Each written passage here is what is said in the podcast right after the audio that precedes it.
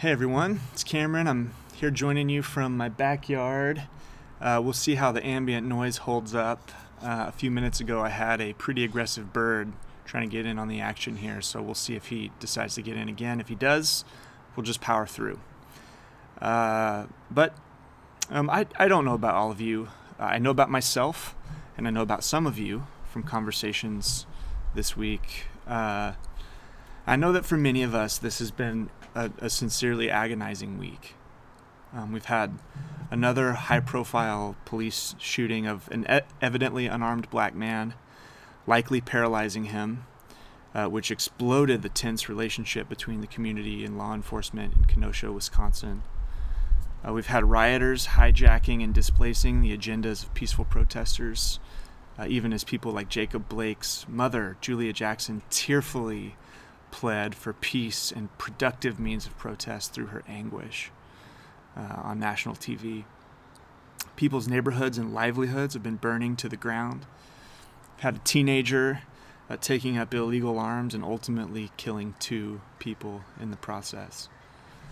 Had social media doing what it does with all of this, um, passing around graphic, disturbing, nauseating footage, sometimes selectively editing the footage uh, to fit an ideal narrative, sometimes turning the images of the injury or death of a person into a meme for a laugh, um, to laugh at within a particular ideological echo chamber. Uh, we've had Hurricane Laura on top of all that, thrashing parts of Louisiana and Texas, destroying and displacing communities.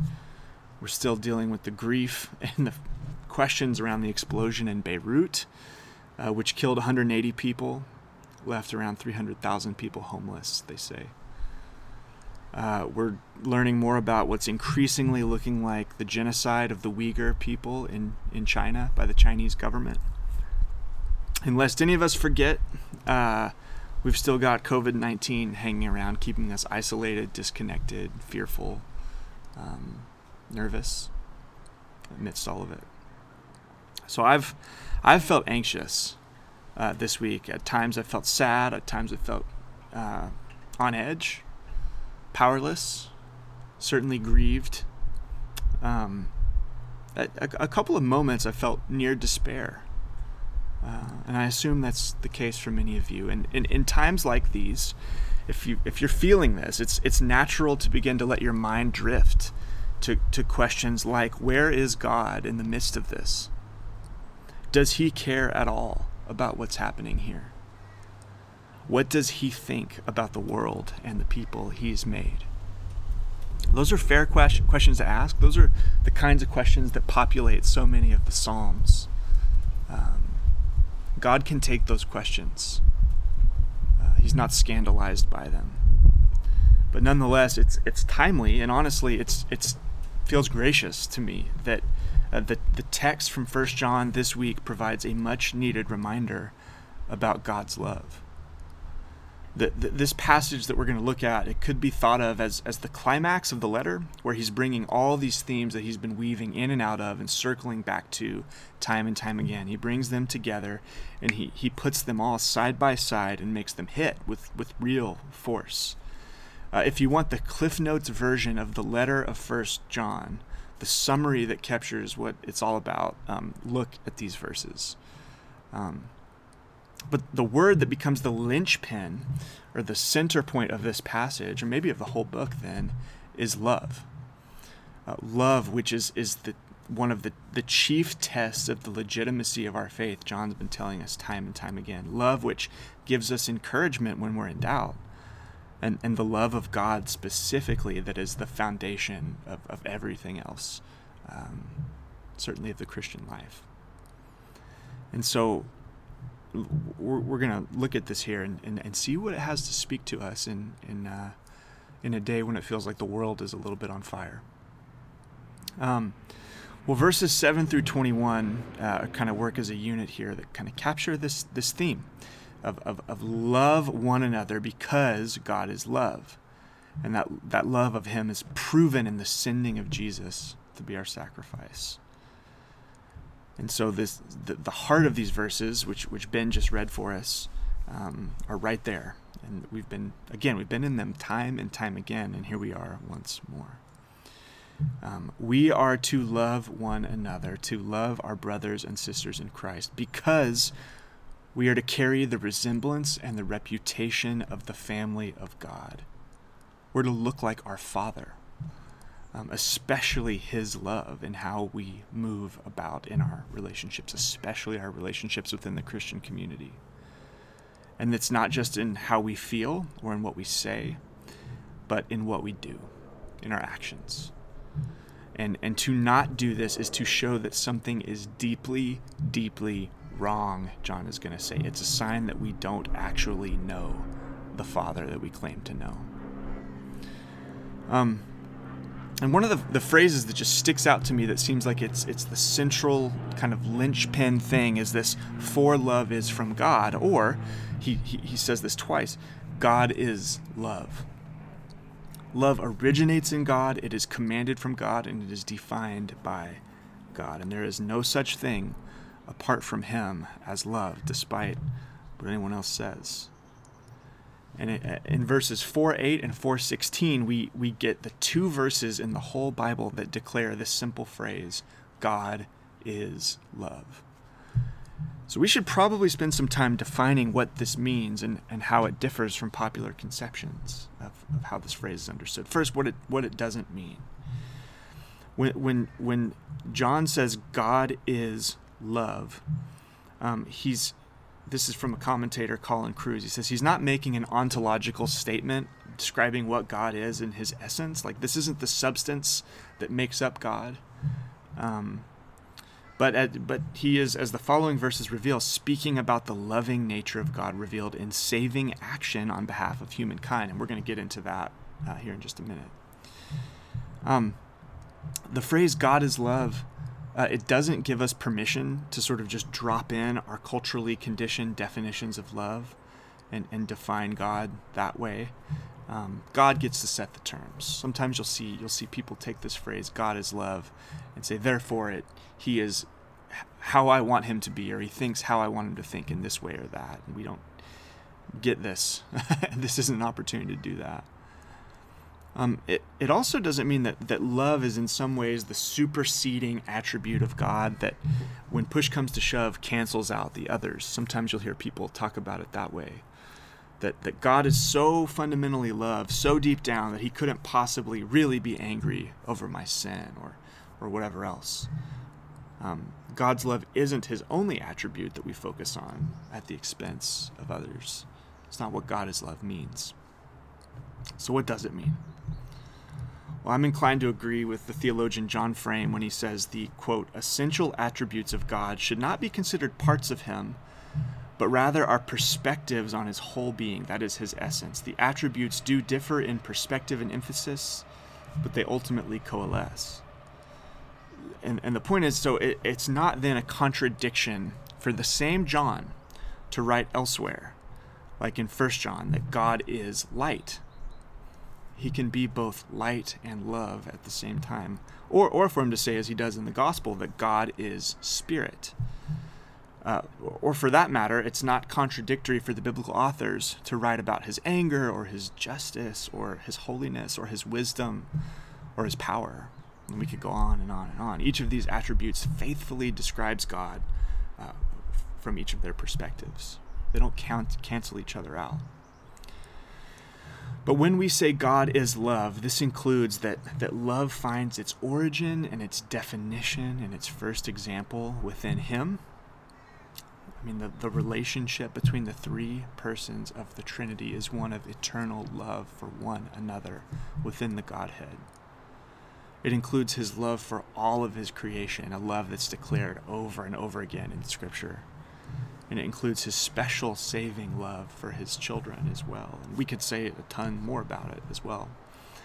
But I, I want to point you back to this definition that we found really helpful in, I think, the second sermon, maybe third of the series, which was Jack Cottrell's definition. He says God's love is his self giving affection for his image bearing creatures and his unselfish concern for their well being that leads him to act on their behalf and for their happiness and for their welfare.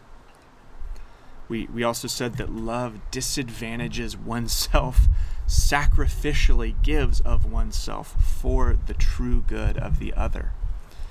It can and does involve your feelings, but it goes far beyond simple feelings into commitment and action, even when the feelings have faded away.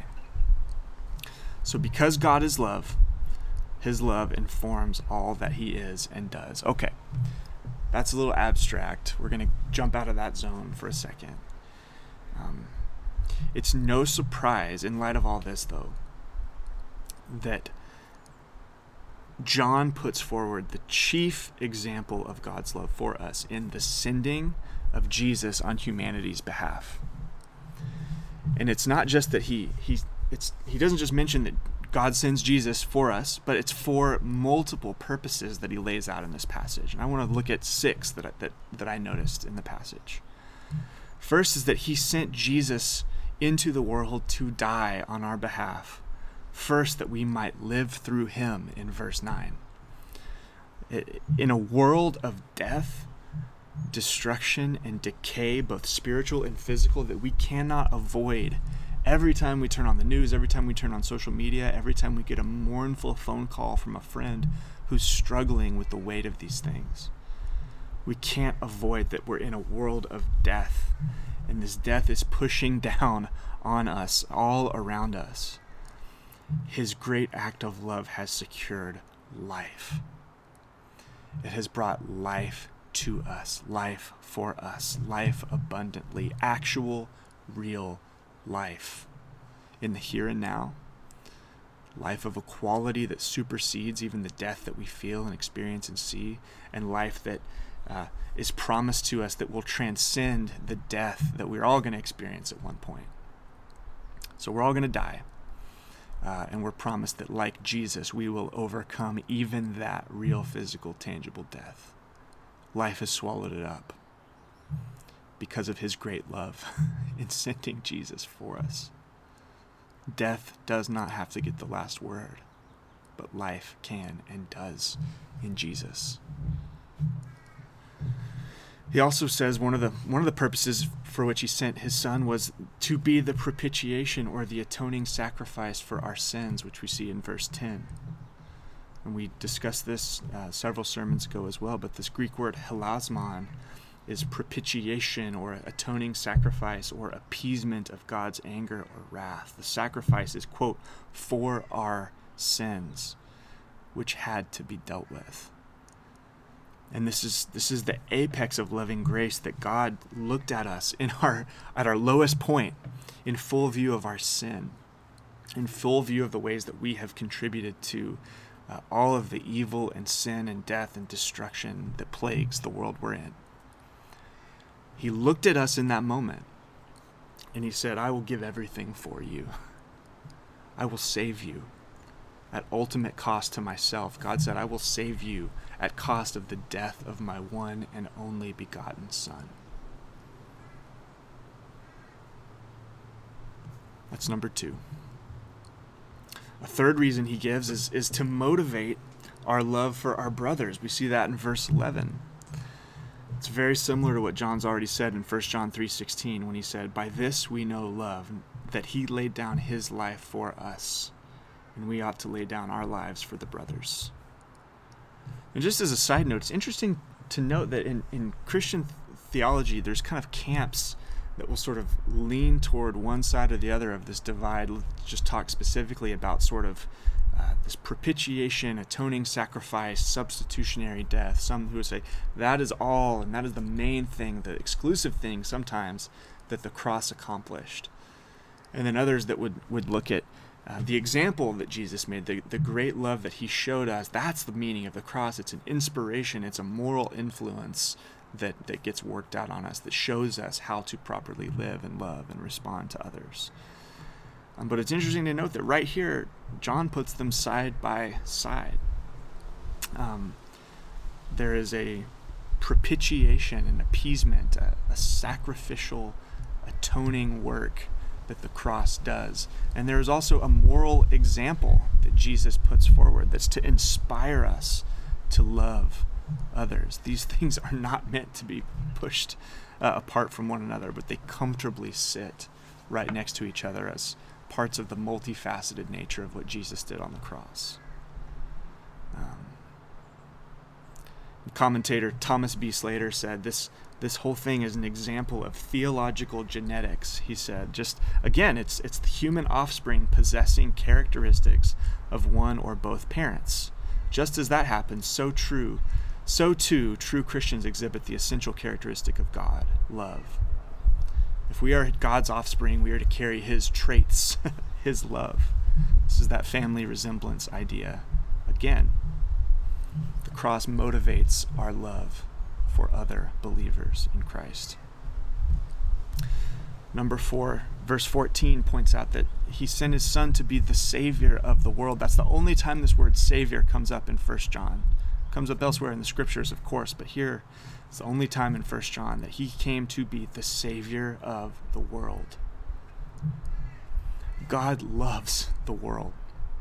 We've talked about the world previously as the system of values and beliefs and uh, systems set up against the values of God, against the kingdom. Um, God is opposed to that because it's bad news for everyone who encounters it. But in a very real sense, God loves the world in that He loves every person in it. He does not sit back dispassionately, disinterestedly, uh, with his arms folded, looking on the mess and the pain down here on, in, in this world, uh, sort of scoffing at it. But no, his heart breaks for it. And he desires to come and save it and his people.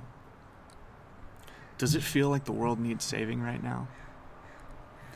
Uh, sometimes from when things are going well and in the comfort of our air-conditioned, you know, 21st century homes, um, in a city as often as beautiful and as culturally vibrant as Portland can be, um, when we have our, our needs met in a way that uh, most of human history couldn't even imagine, even the great rulers and kings couldn't have imagined the comfort with which we live.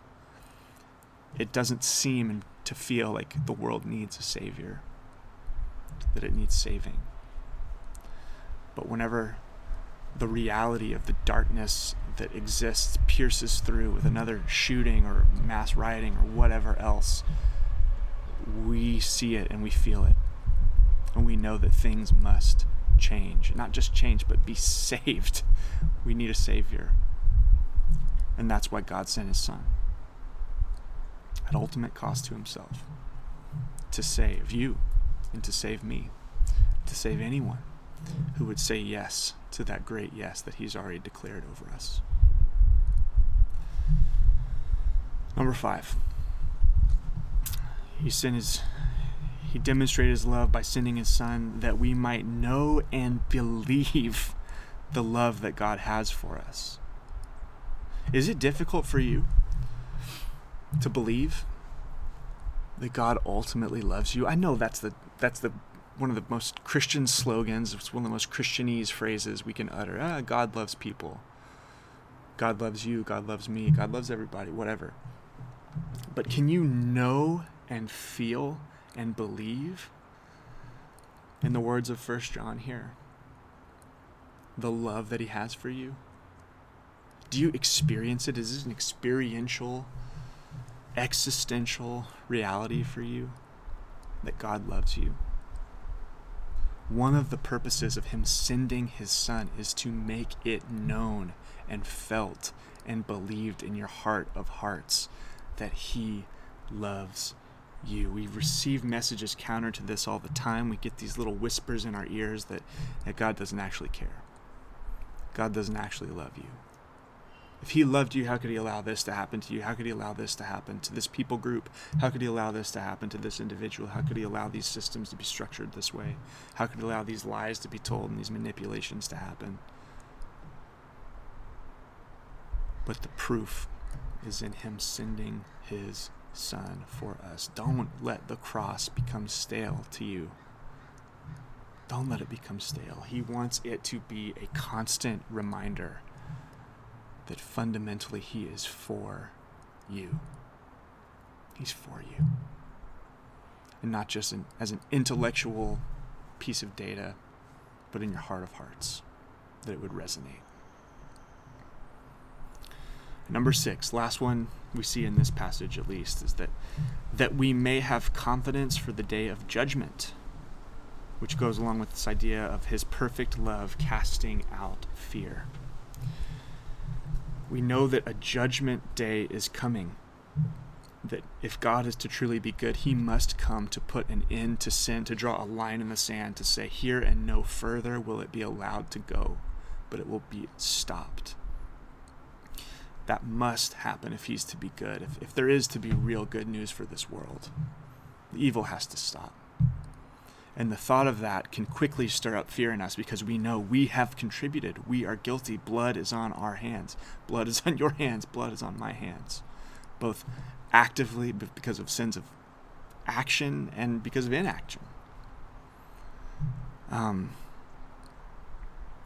and if we really understand that, we can have fear of that judgment day. But secure in God's love, we do not have to fear this punishment.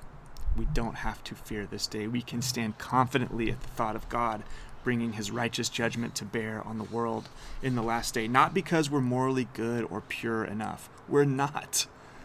We're not. I hope you understand that.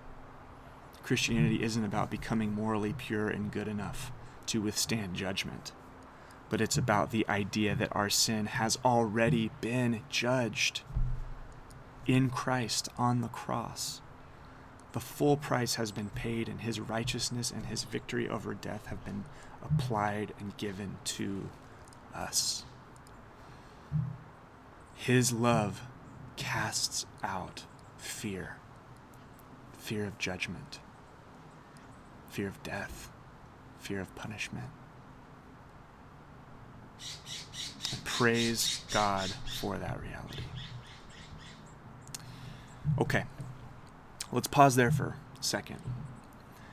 Let me sum all of this up by asking you to imagine something with me, and I want you to close your eyes. Okay, this this might be a little hokey, but close your eyes. Uh, not if you're listening to this while driving your car, of course, but if, if you're not driving a car, Close your eyes. I want you to imagine the person toward which you have experienced the most intense, beautiful, selfless feelings of love in your life. Who's that person? It might be your son or your daughter. It might be a best friend who has just been with you through thick and through thin. It might be a parent, it might, might be a spouse. If you're not married, it might be a, a romantic partner you currently have or have had at some point. But whoever it is, picture them. Picture that person, picture their face. What feelings are stirred up in you? When you think about the person you most love, what is the limit of what you would do for them? What kinds of things do you want for them in this life?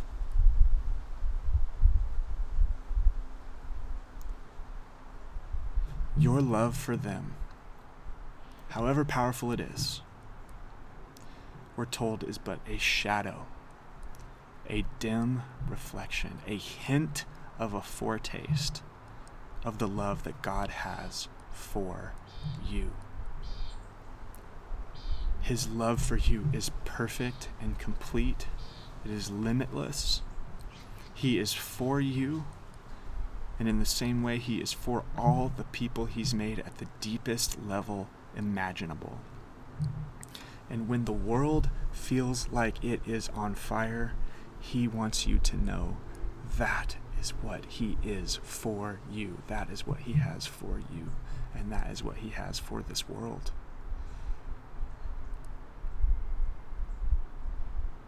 Friends, that is good news. It is desperately needed news right now. And he closes out this section with a familiar refrain we've heard time and time again in this book, which is verse 19 So we love because he first loved us. Maybe this morning we feel a little bit more of that weight with which He loves us. Verse 20 If anyone says, I love God and hates his brother, he's a liar. For he who does not love his brother whom he has seen cannot love God whom he has not seen. And this commandment we have from him whoever loves God must also love his brother. And when the world feels like it's on fire, we too carry this responsibility because of his great love to one love to love one another and to provide a picture to those who desperately need it of the God who is there and the God who is love. And then he closes out this section. I, I think it continues the same section in verses 1 through 5 of chapter 5, which is just the succinct summary of the three themes he's brought up in this book that to test your faith, which is in verse 1a, he says, Believe that Jesus is the Christ. And the point is, you will evidence that you've been born of God. It's a test of belief. And then he says, Love the brothers who've been born of him in verse 1b, and you'll evidence that you do sincerely love the Father. It's a test of your love. And then he says, Obey his commandments twice, and you'll evidence that you love God. A test of obedience in verses 2 through 3 as succinct of a summary of this book as he could give you. And this passage powerfully ties together the ideas of belief in Jesus, love for God, and love for Christians, held with sincerity in the heart, coming out through the hands in action. These are the proof that you're walking in His light and walking in His love. And underneath all of it is that great love of God that first loved us. Before any of this can come out in our lives, we have to know and believe and receive that love that He has for us. And then He'll empower us. And then He'll motivate us. And then He'll change us. And then He'll inspire us. Then He'll give us confidence to do this. And then the last two verses he says, For everyone who has been born of God overcomes the world. And this is the victory that has overcome the world our faith. Who is it that overcomes the world except the one who believes that Jesus is the Son of God? We say it again. When it feels like the world is on fire, we know that by trusting in Jesus, we have victory over the world.